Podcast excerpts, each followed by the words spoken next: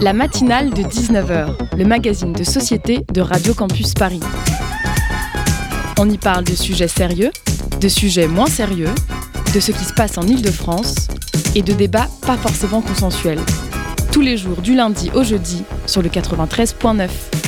Bonsoir à toutes et à tous, c'est Lucas et je crois que Radio Campus veut mieux piéger. Je vous le dis, lundi, je fais ma première présentation après avoir été prévenu une heure avant et pour ma deuxième, on est hors les murs devant un public au campus universitaire de Sancier à l'occasion du lancement du média Le Moment. On en parlera un petit peu plus tard dans cette matinale, mais sinon tout va bien. Hein. on est le 15 février, j'espère que vous, que vous avez passé une belle soirée de Saint-Valentin. Moi, je l'ai passé avec Restelito. Parce que, d'accord, euh, c'est bien euh, d'être aimé, mais c'est encore mieux d'être informé. C'est ce qu'on fait avec la matinale tous les soirs, du lundi au jeudi, de 19h à 20h. Petite promo au passage. La vocation des journalistes à travers le monde qui se battent pour ce droit fondamental qui est celui à l'information. Et malheureusement, le nombre de journalistes décédés n'a jamais été aussi élevé. Selon le rapport euh, Reporters sans frontières publié en décembre dernier, en 20 ans, 1668 journalistes ont été tués, qui donne une moyenne de 80 journalistes tués par année.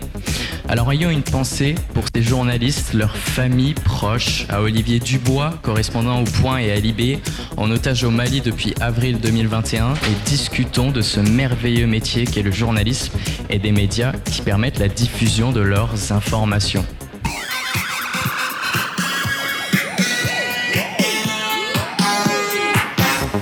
Et à mes côtés pour cette matinale, Eléa pour une table ronde autour de l'engagement, du militantisme et des leviers de lutte propres à chacune et à chacun. On en discutera avec Catalina de Dernière Rénovation et Steven d'Alternativa.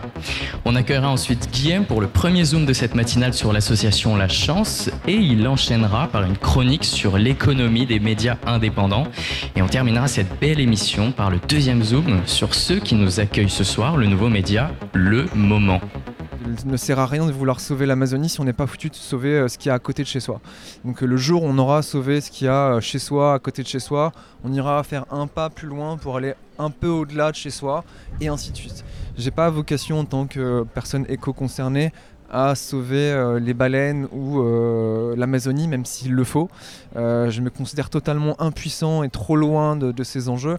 ma priorité, c'est vraiment chez moi. Et si tout le monde sur la planète faisait d'abord ce qu'il y a chez soi, on aurait un, sens global à toutes nos actions. Euh, c'est un peu comme des taches d'huile qu'on disperserait partout, et finalement toutes ces petites taches d'huile finiraient par se rejoindre et donneraient sens à une action euh, multilocale qui prendrait une ampleur globale. Et aujourd'hui, dans le cadre de notre émission Hors les murs, à Césure, le projet d'occupation temporaire de l'ancien pôle universitaire Sorbonne Nouvelle Paris 3, à l'occasion du lancement du média alternatif Le Moment, on a décidé de faire euh, une petite table ronde autour de l'engagement et donc du militantisme.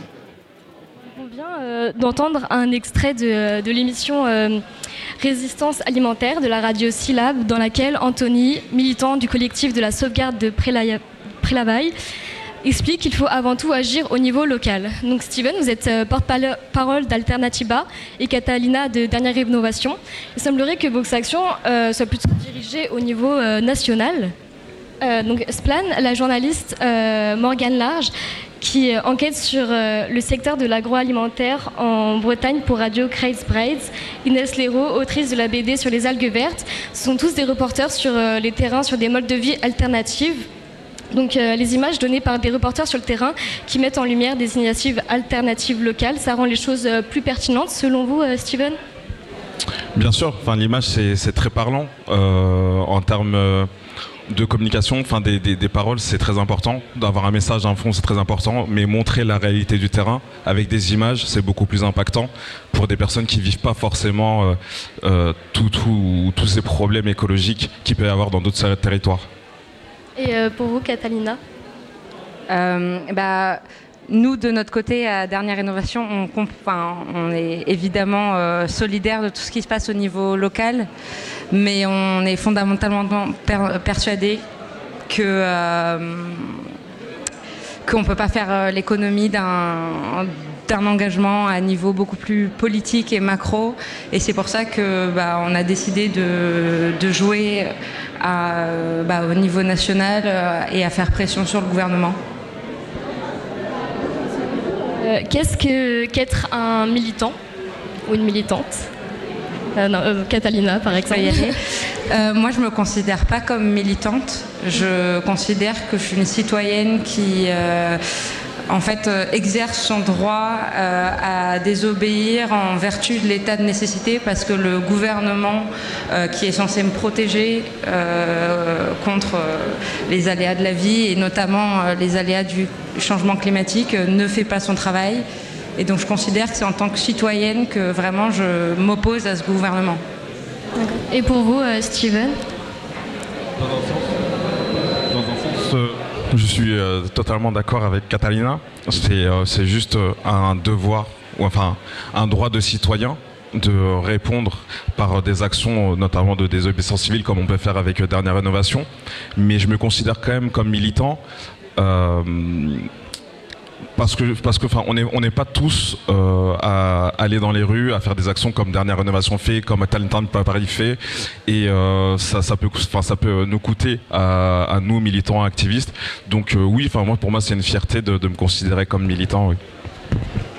Euh, on peut lire sur le site euh, d'Alternativa que euh, votre mouvement œuvre pour une société écologiquement soutenable, socialement juste et démocratique, basée sur des valeurs de solidarité, de partage, d'entraide, de coopération une culture de, la non-violence, de la tolérance, de bienveillance et de respect. C'est sur la culture non-violente que je voudrais vous interroger. Donc, en quoi c'est possible, selon vous, Steven? J'ai pas entendu la fin de votre question. Sur la, culture euh, euh, non violente, est-ce que euh, c'est possible Oui, alors nous en fait on fait énormément de ce qu'on appelle de désobéissance civile. On est en résistance, comme disait Catalina, de manière citoyenne. Et euh, pour nous, en fait, la non-violence, c'est intrinsèque. Euh, on fait toutes nos actions à visage découvert, on les fait toujours de manière non violente, euh, mais c'est quand même considéré comme illégal. Illégal ne veut pas dire non légitime. On pense totalement que nos actions sont totalement légitimes face à l'urgence climatique actuelle. enfin, pour nous, c'est un devoir citoyen de, de, rentrer en résistance. donc, du coup, voilà. Et euh, si on s'appuie sur la description euh, sur votre site, euh, Catalina, de dernière rénovation, la résistance civile est notre dernière chance pour éviter les pires conséquences du réchauffement climatique. Elle est possible, cette lutte non violente, justement, selon vous, Catalina? Bah oui, selon moi, totalement. Sinon, je serais pas dans un soutien actif à la campagne. Euh, moi, c'est le mode d'action qui me parle le plus et, on s'inspire aussi beaucoup de mouvements historiques euh, qui ont montré que l'action non violente pouvait euh, changer des choses, notamment bah, sur le mouvement principal qui nous inspire, c'est les droits civiques américains où c'est un cas d'école de non-violence et de résistance civile qui a changé l'histoire. Et donc, euh, nous, euh, ce qu'on essaye de faire, c'est reproduire ça. Euh, si, je peux me permettre, j'aimerais aussi ajouter, chez Alternative à Paris, on on porte une grande attention à la non-violence parce qu'on pense que enfin, on milite pour un, pour, pour un futur désirable et on pense qu'on doit l'incarner aussi dans notre manière de militer. Et euh, la non-violence, en fait, si on, milite pour un, pour, un, pour un futur non-violent, il faut qu'aussi nos actions pour arriver à ce, à ce futur-là soient non-violents. Et c'est comme tu disais tout à l'heure, euh, on fait énormément attention au, bien-être de chaque personne, euh, aux problèmes qu'il peut y avoir dans notre société de sexisme, de racisme, etc. Et on le fait énormément attention dans, notre, dans notre mouvement et dans notre manière de militer pour arriver à ce futur-là. On va faire une toute petite pause dans cette interview et on se retrouve après une petite pause musicale.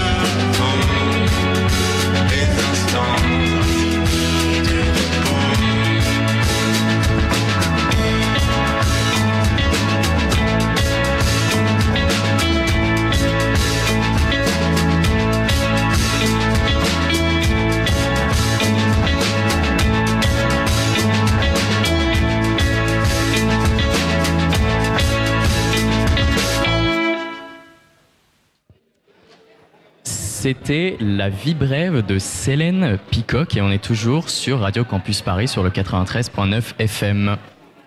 La matinale de 19h. Et on est toujours en compagnie de Steven, porte-parole d'Alternativa, et de Catalina, membre de Dernière Rénovation. Nous sommes en direct du lancement du média Le Moment.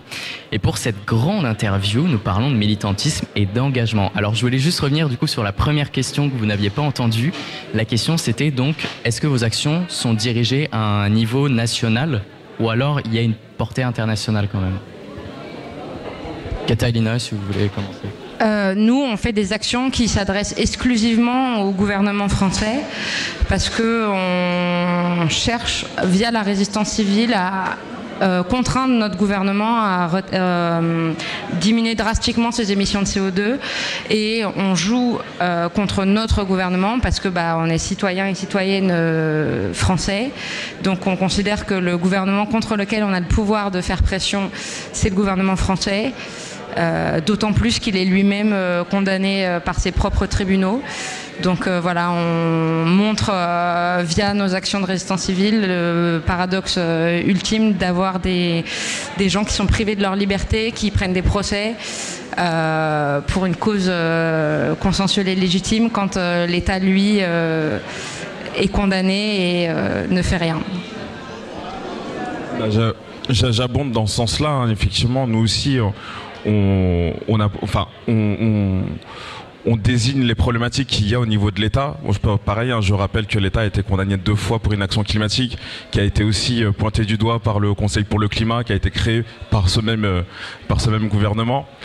Mais après, nous, chez Alternative Paris, en fait, on se considère radical dans un sens où euh, on n'est pas de l'écologie des petits gestes et on pense qu'en fait le changement se fait à la base, donc euh, au niveau de, des gouvernements ou au niveau des grosses sociétés euh, qui, pour certains, ont un pouvoir plus élevé que certains États. Donc, effectivement, nous, nos cibles peuvent être nationales, mais pas que. nous, on a un groupe local, Alternative à Paris, donc on se on se préoccupe énormément de la région Île-de-France, de, Paris et euh, des luttes qu'il peut y avoir au niveau de la localité mais qui peuvent être par des grosses sociétés. Euh, par exemple, on avait fait des actions sur le terminal de Roissy-Charles de Gaulle, où là, du coup, on pointait du doigt la problématique de ADP ou euh, des problématiques avec avec les jardins d'Aubervilliers, par exemple. Enfin, ça reste de la lutte locale, mais sur de grosses instances, sur de grosses organisations. Et euh, donc ça rejoint un peu euh, ce, que vous, ce que vous disiez, euh, Steven. Mais quels sont les, leviers de lutte qui vous semblent les, plus pertinents? Je pense, enfin, je pense pas que ce soit le rôle d'un militant ou mon rôle à moi de dire quel, quel mode d'action est pertinent. Chacun fait son choix. Je pense qu'à partir du moment où on est conscient des problématiques et qu'on agit, c'est déjà formidable.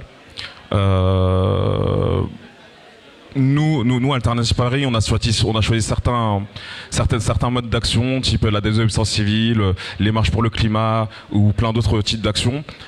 D'autres, d'autres mouvements font, font d'autres, font d'autres actions. Je pense qu'on peut, il peut y avoir des, des, des, complémentarités et c'est très bien comme ça.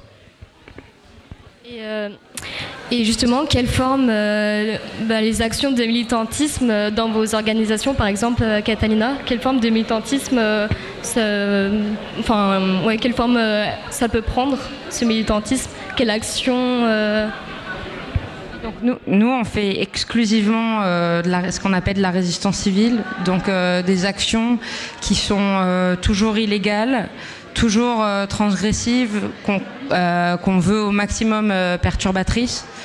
Euh, on est conscient que c'est pas un mode d'action qui est accessible à tout le monde et donc on considère euh, du fait de la complexité de la garde à vue, etc. Euh, on considère que pour ceux à qui c'est accessible, c'est encore plus notre devoir de le faire. Euh, mais effectivement, on, a fait un constat que euh, on est à un moment de l'histoire où on ne peut pas se permettre euh, d'agir à moitié et qu'il faut agir à, la hauteur de l'enjeu. Et, pour nous, ça passe par accepter de perdre sa liberté momentanément, faire des sacrifices et faire des actions radicales, voire choquantes parce qu'on ne veut pas qu'il se passe un jour sans qu'on mette les projecteurs sur sur la, gravité ultime de la situation.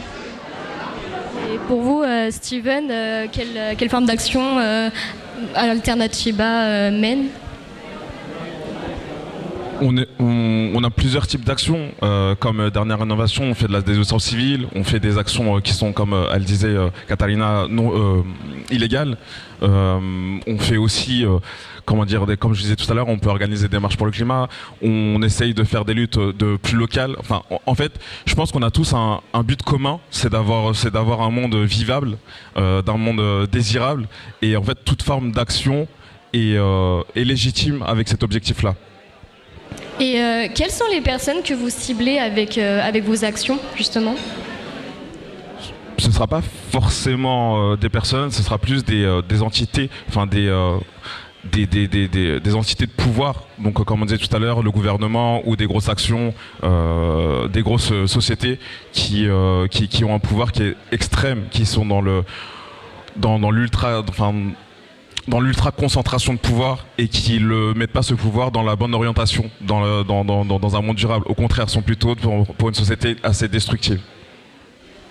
Et je suppose que c'est le même type d'acteur euh, Oui, sauf que nous, on est exclusivement sur le gouvernement parce qu'on considère que c'est le gouvernement qui vote les lois et que c'est le gouvernement qui est censé nous protéger. Euh, les grandes sociétés, malheureusement, elles nous doivent rien. Euh, le gouvernement, il a un devoir envers nous en tant que citoyen.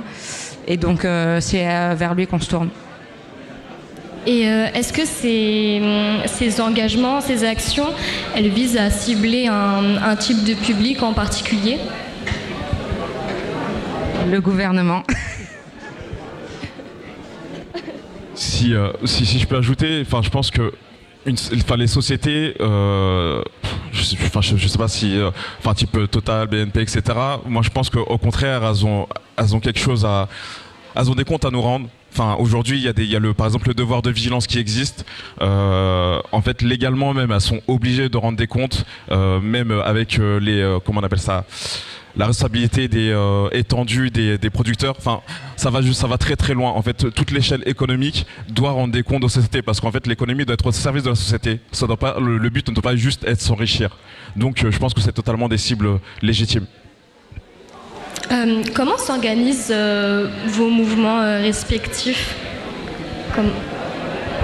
Comment est-ce qu'il y a une hiérarchie? Comment est-ce que ça s'organise? euh, euh, bah, du coup, c'est assez euh, Alternativa, on est assez connu pour avoir une structure assez cadrée où en fait on essaye d'être un, maximum cadré pour avoir un, maximum d'impact dans nos associations. On essaye de laisser un minimum de place à la chance entre guillemets. On a un objectif, un objectif politique, un objectif sur le terrain. on n'a pas forcément de, on n'a pas de hiérarchie en fait. Euh, Alternativa. C'est très démocratique. Euh, chacun a sa place. On essaye que tout le monde se sente considéré et on essaye de, de, de, de prendre en, en, considération chaque, chaque biais de la société qui existe et de, et de pallier tout ça. Comme je disais tout à l'heure, on veut, on, veut, on veut militer de, de, la, de la même manière où on veut que la société soit dans, dans, dans quelques décennies. Donc, euh, donc non, chez nous, il n'y a pas forcément de hiérarchie. C'est plus pour des cercles d'implication. Est-ce qu'on a le temps ou pas? Est-ce qu'on a l'occasion ou pas? Est-ce qu'on a l'envie ou pas Et pour euh, dernière rénovation, Catalina Je crois. Ah non, c'est bon. Euh, j'ai cru qu'il y avait un problème technique. Euh, on est aussi beaucoup sur la gouvernance partagée à dernière rénovation. On fonctionne par cercle de travail. donc il y a les cercles qui s'occupent de la communication, les cercles qui s'occupent de la mobilisation, les cercles qui préparent les actions. donc on fonctionne plus dans un système où il y a des mandats que à stricto sensu avec une hiérarchie. Et ensuite, on a des, équipes locales euh, dans pas mal de villes de France, donc euh, à, Marseille, à, Toulouse, Marseille, Lyon euh, et Paris évidemment, qui mènent leurs propres actions de mobilisation et, et actions de, de perturbation.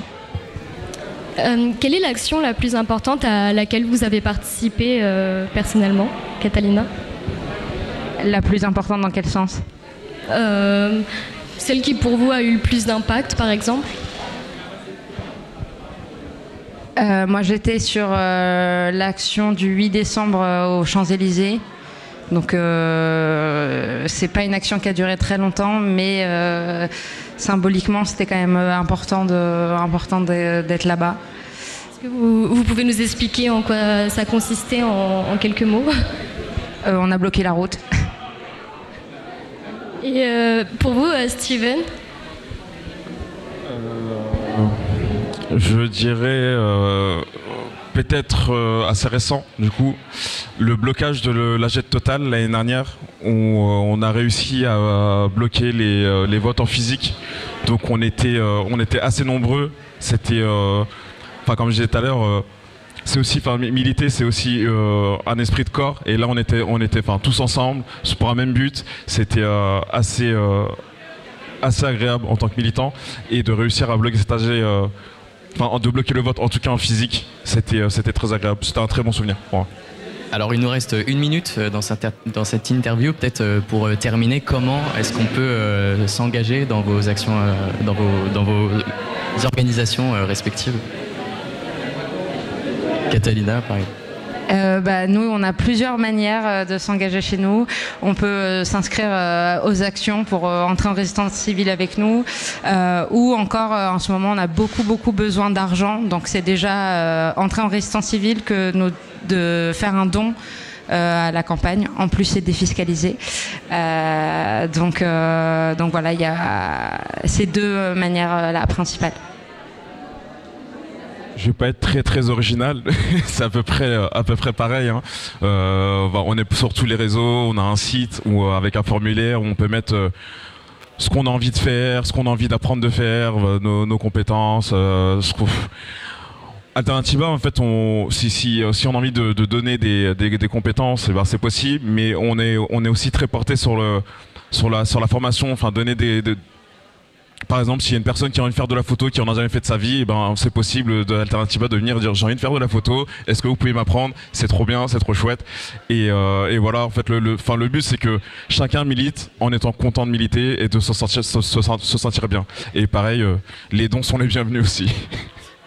Eh ben, les dons sont les bienvenus, on retient. Merci beaucoup, Catalina, de Dernière Innovation, d'être venue. Merci beaucoup, Steven, d'Alternativa, euh, d'être venu avec nous pour cette matinale spéciale Engagement, Solidarité. Et c'est bientôt l'heure du premier Zoom de cette émission, mais d'abord une petite pause musicale.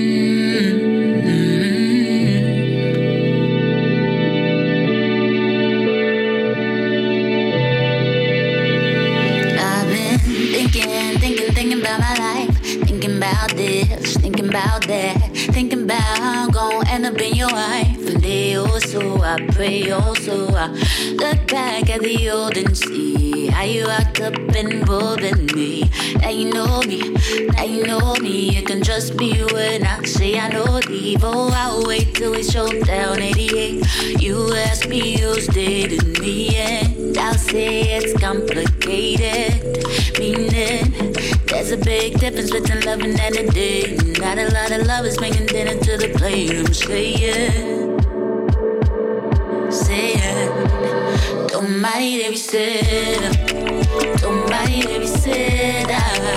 Don't mind babysitter. Don't mind babysitter. Don't mind babysitter. Don't mind babysitter.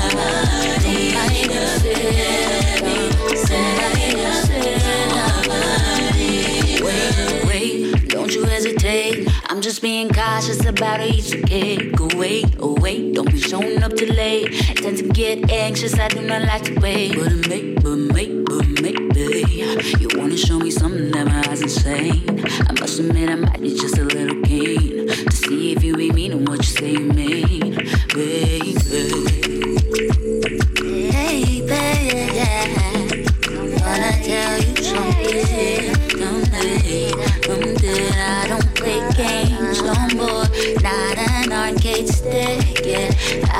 play games no more. Not an arcade stick, baby. Don't marry them shit. Don't marry them shit. Don't marry them shit.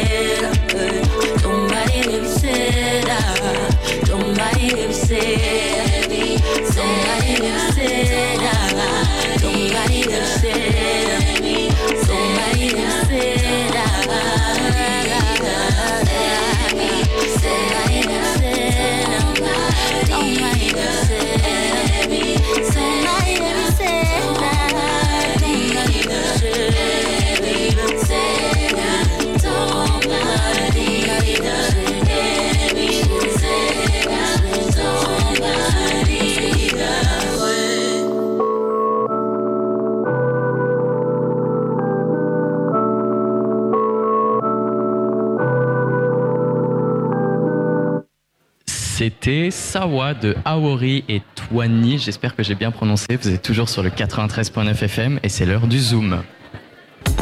Le Zoom, dans la matinale de 19h.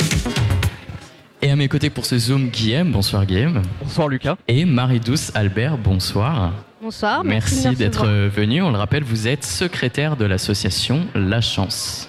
La chance pour la diversité dans les médias. La chance pour la diversité Voilà, dans ça, les ça médias. donne déjà un peu le, le ton de ce qu'est cette association. Et alors, La Chance pour la diversité dans les médias, c'est une association qui a été créée euh, il y a 15 ans pour accompagner euh, les étudiants boursiers dans la préparation au concours des écoles de journalisme. Tout d'abord, est-ce que vous pourriez nous dire comment et surtout pourquoi cette association, ce projet est né? Alors oui, moi j'y étais pas. hein. Alors c'est la 16e année cette année. On a, fait une grosse fête l'année dernière pour les 15 ans. Euh, mais en gros, cette association est née. Ce sont de jeunes journalistes qui sortaient d'école de journalisme, qui ont commencé leur vie professionnelle et sont arrivés dans des rédactions parisiennes, parce que les grandes rédactions parisiennes ont regardé autour d'eux, se sont dit. euh, Putain, mais ils se ressemblent tous dans, ce- dans ces rédactions. euh, ça manque quand même beaucoup de diversité. Ça manque de la diversité que nous, on a vue ailleurs. Euh, et ils se sont en fait rendus compte qu'il y avait, ça, posait, il y avait une cause et une conséquence. La cause, c'est euh, la dureté des concours pour rentrer en école de journalisme. Le, journalisme, c'est un métier dans lequel il est difficile de rentrer. Passer par une école, ça, offre, ça ouvre des portes. Euh, mais les concours sont extrêmement durs. Et en plus, il y a 14 écoles, il y a 14 concours différents. C'est une vraie, euh, une vraie course de fond. Euh, et il faut une préparation. Et c'était développé. Beaucoup de ces écoles sont des écoles qui font partie de l'université, donc qui, touchent, qui, coûtent les droits universitaires. C'est pas des, il y a des écoles privées, mais beaucoup ne sont pas privées. Mais il y avait tout un tas de prépas privés qui s'étaient développés. Et euh, les étudiants boursiers, les, étudiants issus de milieux euh, modestes ou précaires, n'avaient pas les moyens de s'offrir ces, ces, ces, ces prépas. Donc, n'accédaient pas aux écoles. Et puis, en plus, on était encore il y a 16 ans euh, dans cette époque où il y avait la culture générale avec un grand la, qui n'était pas forcément, euh, qui n'a de général que le nom en fait. Donc, ils partaient, euh, les étudiants boursiers, issus des quartiers, issus des- milieux ruraux, qui n'avaient aucun contact dans les médias, ils partaient déjà avec des chances en moins. Euh, donc l'idée, l'idée de ces, jeunes journalistes, c'était de rétablir une égalité des chances. Et puis la conséquence aussi à laquelle ils pensaient, c'est qu'en fait, les médias, euh, dans leur fabrique, les journalistes, finalement, ne sont pas représentatifs de la société. Je veux dire, si tous les médias sont fabriqués par des gens qui habitent dans le 7e arrondissement, je caricature parce que moi-même je suis journaliste depuis 25 ans. Je ne suis pas issue du 7e arrondissement, mais euh, bah, ça pouvait pas marcher en fait. Et quand il y a une défiance de plus en plus grande vis-à-vis des médias, euh, bah, quelquefois faut pas s'étonner. Justement, en quoi c'est un problème euh, le fait qu'il y ait parfois Enfin, et parfois, et c'est le cas, une trop grande homogénéité sociale parmi les journalistes, euh, parce que les journalistes finalement doivent être le reflet de la société, doivent euh, poser un regard sur la société? Alors, c'est- un éternel débat. Faut-il avoir connu un événement pour être capable d'en parler? Ça, on n'est pas tous d'accord là-dessus. Par exemple, moi, je connais des gens qui disent, pour parler de la précarité, il faut avoir connu la précarité. Le métier du journalisme, normalement, c'est d'être capable d'être, de, de transmettre des choses qu'on nous a racontées, de trouver les bonnes personnes qui vont pouvoir illustrer l'information. Donc, un bon journaliste, normalement, il doit pouvoir s'adapter à toute situation. Euh, après, l'homogénéité des médias, c'était, bah, ça restait un milieu très blanc. Euh, bah, c'est terrible, mais c'est un peu des caricatures. Euh, Moi, quand je suis arrivée, mon premier travail, c'était dans un, un quotidien national. Tous les chefs étaient des hommes quinquagénaires blancs. Euh, et puis à un moment, quand on est chef, on sort plus de son bureau et, on fait des éditos en regardant ce qu'ont écrit les confrères. Donc c'était un espèce de cercle vicieux. Et tout ça manquait peut-être un petit peu d'ouverture, euh, même si aujourd'hui, euh, un, un- un jeune euh, étudiant qui sera chez nous en prépa et qui va devenir journaliste, euh, s'il est issu euh, d'un quartier populaire, il n'a pas envie toute sa vie de travailler sur les quartiers populaires. Peut-être qu'il sera journaliste spécialisé dans la tech ou dans la bourse. Il n'y a pas de prédestination. Alors, la chance promeut euh, la diversité dans les médias. Vous avez parlé à l'instant des, étudiants issus des quartiers ou euh, des milieux, euh, des espaces ruraux, par exemple. Comment vous choisissez les, étudiants, les candidats qui intègrent cette aventure La Chance? Et ensuite, concrètement, comment se déroule cette année de préparation? Alors c'est horrible.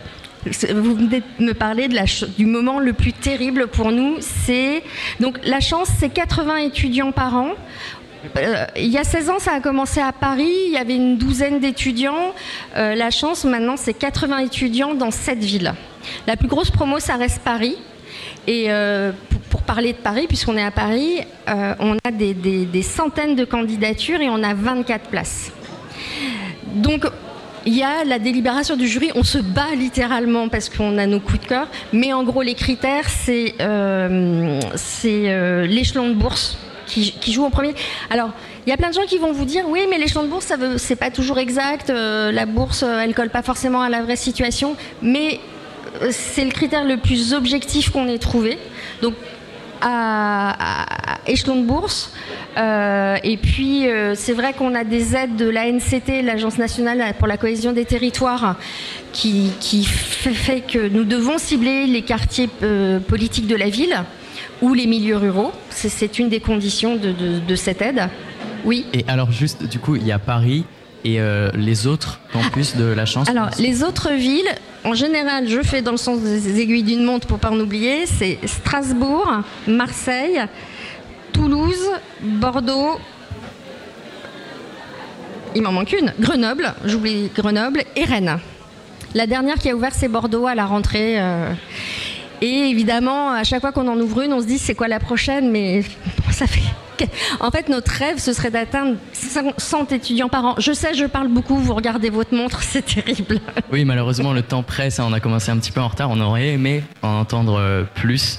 En tout cas, merci beaucoup d'être venu, Marie-Douce Albert. On le rappelle, vous êtes donc secrétaire de l'association La Chance pour la diversité dans les médias. Voilà. Le site internet, c'est lachance.media.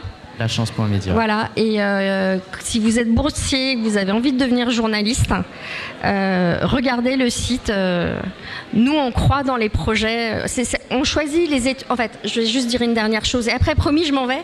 C'est les critères objectifs, c'est la bourse, mais surtout, c'est on choisit les étudiants parce qu'on croit à leur projet, qu'on croit qu'il est faisable, et on leur dit toute l'année allez-y.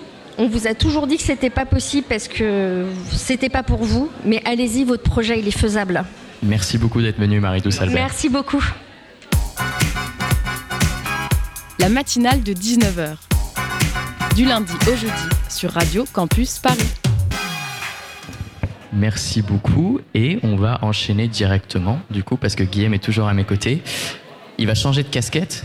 Il va devenir chroniqueur, il me semble. Et il ça. va nous parler de la concentration des médias et de la presse indépendante, de l'économie, la presse euh, indépendante, c'est ça? Oui, tout à fait, euh, Lucas. Et pour entrer dans le vif du sujet, un chiffre en France 90% des médias privés sont aux mains d'une dizaine de milliardaires. Et pour comprendre euh, leur économie, on peut lire par exemple Julia Cagé et Benoît Huet dans leur livre L'information est un bien public, refonder la propriété des médias. Ils nous apprennent que la plupart des médias français, qu'il s'agisse de la presse écrite ou de l'audiovisuel, sont détenus par des sociétés commerciales. Et devinez quoi? En droit des sociétés, ça devient un petit peu technique, celui qui détient le capital détient le pouvoir. Dans le secteur des médias, cela pose inévitablement la question de l'indépendance des rédactions. Les journalistes sont-ils parfaitement libres face aux propriétaires L'empire médiatique de Vincent Bolloré est emblématique des risques d'ingérence actionnariale. En quelques années, il a réussi à transformer CNews et Europe 1 en médias d'opinion au service des idées d'extrême droite, en plaçant des proches aux postes clés, en intervenant lui-même sur certains contenus éditoriaux. Et dans ce livre, dont je recommande la lecture, les deux auteurs proposent des formes juridiques innovantes pour garantir l'indépendance des journalistes. Et alors derrière les grands médias euh, privés détenus donc par une poignée de milliardaires, il y a une diversité euh, de médias euh, indépendants qui défendent une information engagée et plurielle, c'est ça? Oui, ces médias n'appartiennent pas à des puissances d'argent, ils sont un antidote à la bolloréisation, on pourrait dire, du paysage médiatique. Gage de pluralisme, ils apportent euh, un ton nouveau au traitement de l'information, ils explorent des sujets parfois peu traités par les grands médias. On leur doit des enquêtes euh, journalistiques très fouillées. Prenons l'exemple de Street Press, qui travaille depuis 2010 sur les violences policières et l'extrême droite. L'année dernière, la rédaction du média a ainsi publié, euh, entre autres, des enquêtes sur de graves violences commises à l'intérieur du commissariat du 19e arrondissement de Paris. On leur doit aussi une autre enquête sur l'escroquerie de plusieurs dizaines de sans-papiers par info avocats, en révélant des situations euh, extrêmes, des injustices, des faits de violence. Street Press, comme euh, tous les autres médias indépendants, produisent une information d'utilité publique. Mais produire une information de qualité, ça a un coût. Oui, ça a un coût. Produire de l'info coûte cher. Poursuivons euh, toujours avec cet exemple de Street Press. Le média emploie 14 journalistes permanents, fait appel à des dizaines de pigistes, photographes et illustrateurs. L'exploitation du site internet et la réalisation des enquêtes coûtent aussi de l'argent. Mentionnons enfin euh, les dépenses d'avocats engagés par le média pour faire face aux huit procès intentés par des hommes politiques, militants d'extrême droite ou agresseurs sexuels ciblés dans les enquêtes. Le média fait œuvre de transparence en publiant chaque année le montant de ses dépenses. En 2022, cela représente 600 000 euros. Et pourtant, quand on va sur le site de Street Press, aucun article n'est réservé aux abonnés, jamais la lecture n'est interrompue au bout de quelques minutes, au bout de quelques lignes. L'accès est gratuit ou plutôt à prix libre car nous croyons que les jeunes et les précaires doivent pouvoir accéder à une information de qualité, explique la rédaction sur le site de Street Press.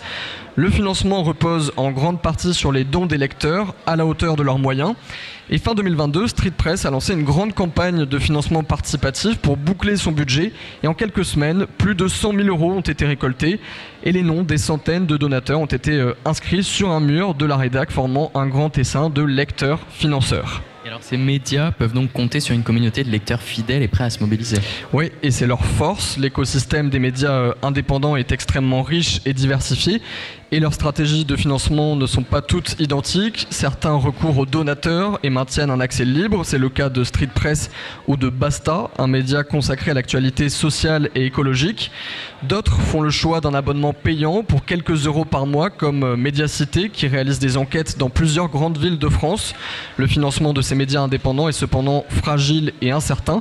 Et dans un article paru dans les pages du Monde en 2021, le journaliste Jean-Baptiste Rivoire, qui a fondé le média Off Investigation parlait même de médias mendiants.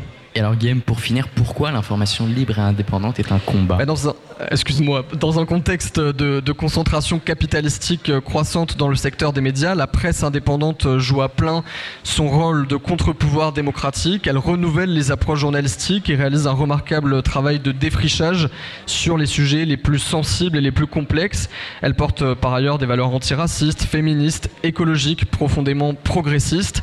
Elle existe grâce au travail acharné des journalistes et grâce à nous, les lecteurs. Et puisqu'elle est si précieuse, lisons-la, faisons-la connaître autour de nous et soutenons-la. Merci beaucoup Guillaume pour donc ce zoom et cette chronique. On fait une petite pause musicale et on se retrouve juste après.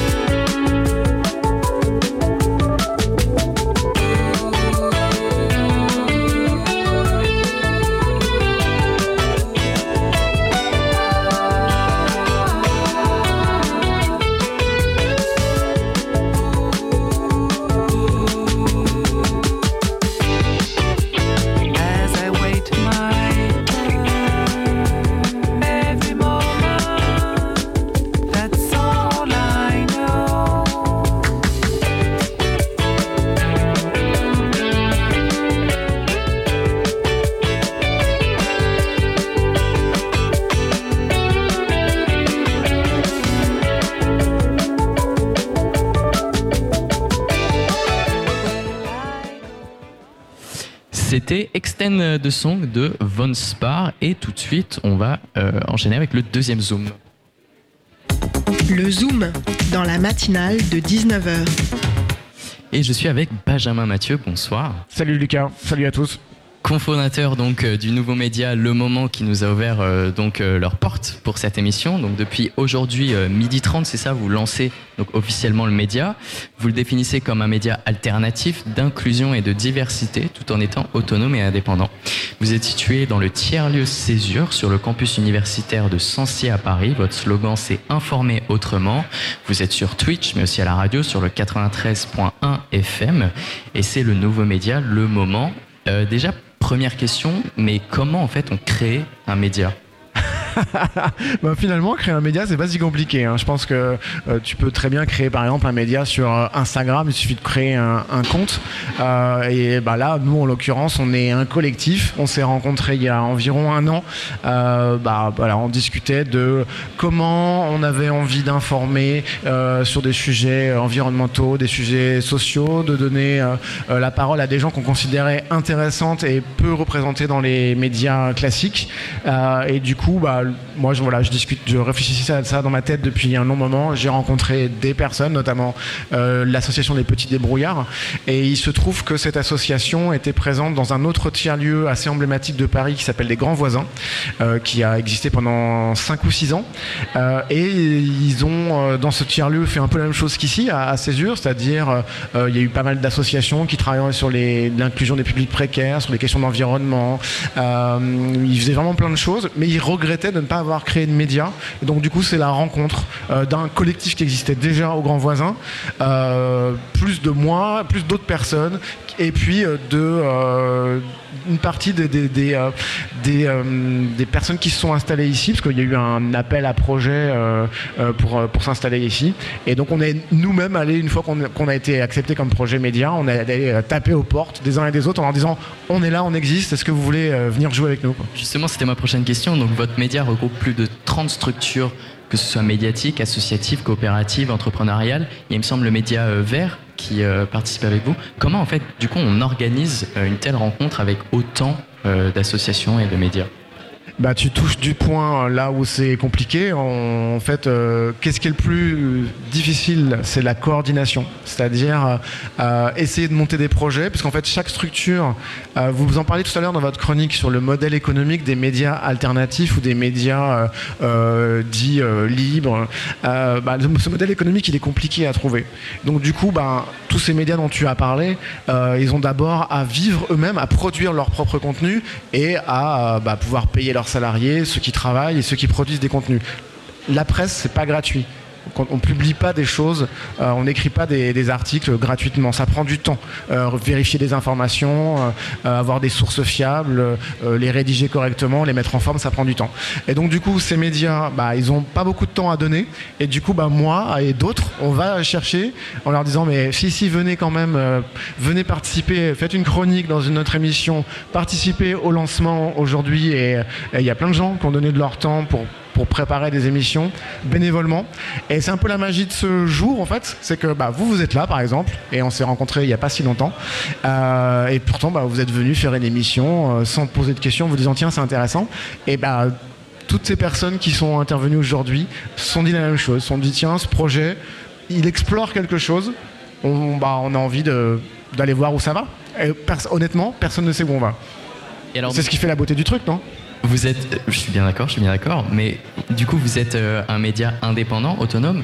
En fait, comment on devient un média indépendant et qu'est-ce que ça veut dire exactement être un média indépendant aujourd'hui? Bah, Si tu compares par exemple, Canal+, c'est des fonds privés et ils sont, ils sont subventionnés par la publicité, c'est-à-dire, en gros, tu as deux types de médias. Classiquement, soit tu es privé et tu, tu travailles soit par des entreprises qui donnent de l'argent, soit par de la publicité, des régies pub.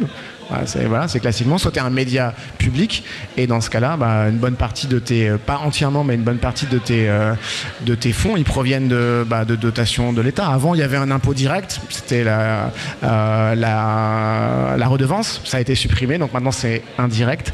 en gros, c'est pas plus compliqué que ça. Comment on est un média indépendant C'est quand on se dit, bah, on veut pas dépendre du capital, ou on veut pas dépendre d'entreprises privées qui pourraient potentiellement vouloir influencer ta ligne éditoriale s'ils donnent de l'argent. Je te donne un exemple tout bête, tu es euh, un média sur l'environnement, alors nous on parle beaucoup d'environnement mais pas que, euh, bah, on n'acceptera jamais que Total vienne ou nous dise non mais euh, on vous donne de l'argent mais vous inquiétez pas, on va vraiment parler d'énergie renouvelable. C'est ce qui s'est passé il y a très peu de temps avec un média qui s'appelle l'ADN, je sais pas si tu as entendu parler de ça, mais en gros c'est un média qui se dit alternatif et indépendant et ils ont remporté un appel à projet lancé par Total Energy, parce que c'est désormais comme ça que ça s'appelle, pour faire des contenus avec eux.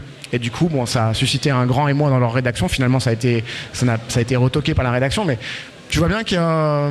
euh, et c'est là tout le problème. C'est-à-dire que nous, pour l'instant, on n'a pas beaucoup d'argent, clairement. Euh, mais si on veut grandir, il faudra qu'on trouve des financements. Donc ça veut dire soit on fait un appel au public par du crowdfunding, soit on a des subventions publiques type euh, on fait des appels à projets au fonds émergents pour la presse, ça, existe, du mécénat, des fondations, mais encore une fois, il faut garder la liberté éditoriale, c'est le plus important. Donc euh, bah voilà, en fait, tous les médias alternatifs ont la même problématique. Et donc vous, auparavant, vous étiez donc euh, grand reporter à France Info. Donc là, vous, vous montez, euh, vous cofondez le média Le Moment, qui va parler de thèmes sur l'inclusion, sur la diversité, sur l'écologie. Est-ce que pour vous, c'est une nécessité d'être un média indépendant pour pouvoir parler de tels thèmes? Est-ce qu'il y a une difficulté dans les médias, euh, dans les gros médias justement, à parler de ces sujets? Je. c'est une question qui m'ennuie à chaque fois qu'on me la pose parce qu'en fait j'ai pas du tout envie de dire du mal du service public. J'y ai travaillé pendant 21 ans et 8 ans à France Info donc euh, euh, voilà j'y ai appris mon métier très clairement donc j'ai j'ai pas envie de, de critiquer derrière ça se trouve ça trop facile mais en fait on fait pas les mêmes choses et pour être très clair avec vous les médias classiques s'intéressent pas du tout à ce qu'on fait. Pourquoi bah Parce que c'est pas dans leur scope. En fait, soit les associations sont trop petites, soit euh, il faut que le sujet prenne une ampleur beaucoup plus importante pour qu'ils finissent par en parler. Euh, voilà, parce que pour eux, c'est pas dans leur, euh, pas dans leur scope. En fait, nous, on a envie juste de donner la parole à des gens qui sont média- pas médiatisés, mais non pas parce que en fait, on considère les, les médias euh, classiques considèrent que ce qu'ils disent n'est pas intéressant, mais parce qu'ils les ont pas vus. Je pense que c'est juste ça. Et en fait, c'est une question d'échelle. On est à une toute petite échelle et euh, on donne de la parole à des gens qui euh, euh, font des, initiatives qui sont, bah, pour l'instant, elles sont, elles sont pas repérées et elles n'ont pas pris une ampleur qui fait que ça va être un sujet dans un gros média type, je sais pas, Le Parisien, type France Info, type TF1. euh, voilà. En fait, c'est- une question d'échelle. Et bah, nous, on, on répond à un vrai besoin. C'est-à-dire qu'il y a vraiment un besoin de médiatiser tout un tas de gens de la société civile qui ont besoin de médias pour exprimer ce qu'ils font. Euh, et, pour l'instant, il y a trop peu de médias qui le font. Merci beaucoup Benjamin Mathieu d'être venu. Je suis super bavard. hein. Non, non, pas de souci. C'est nous, on est un peu en retard. Merci à toutes et à tous d'avoir écouté notre matinale spéciale dans le cadre donc, du lancement du média Le Moment, avec une table ronde autour de l'engagement, du militantisme et des leviers de lutte propres à chacune et à chacun, et des zooms autour donc de l'école La Chance et sur le média alternatif Le Moment.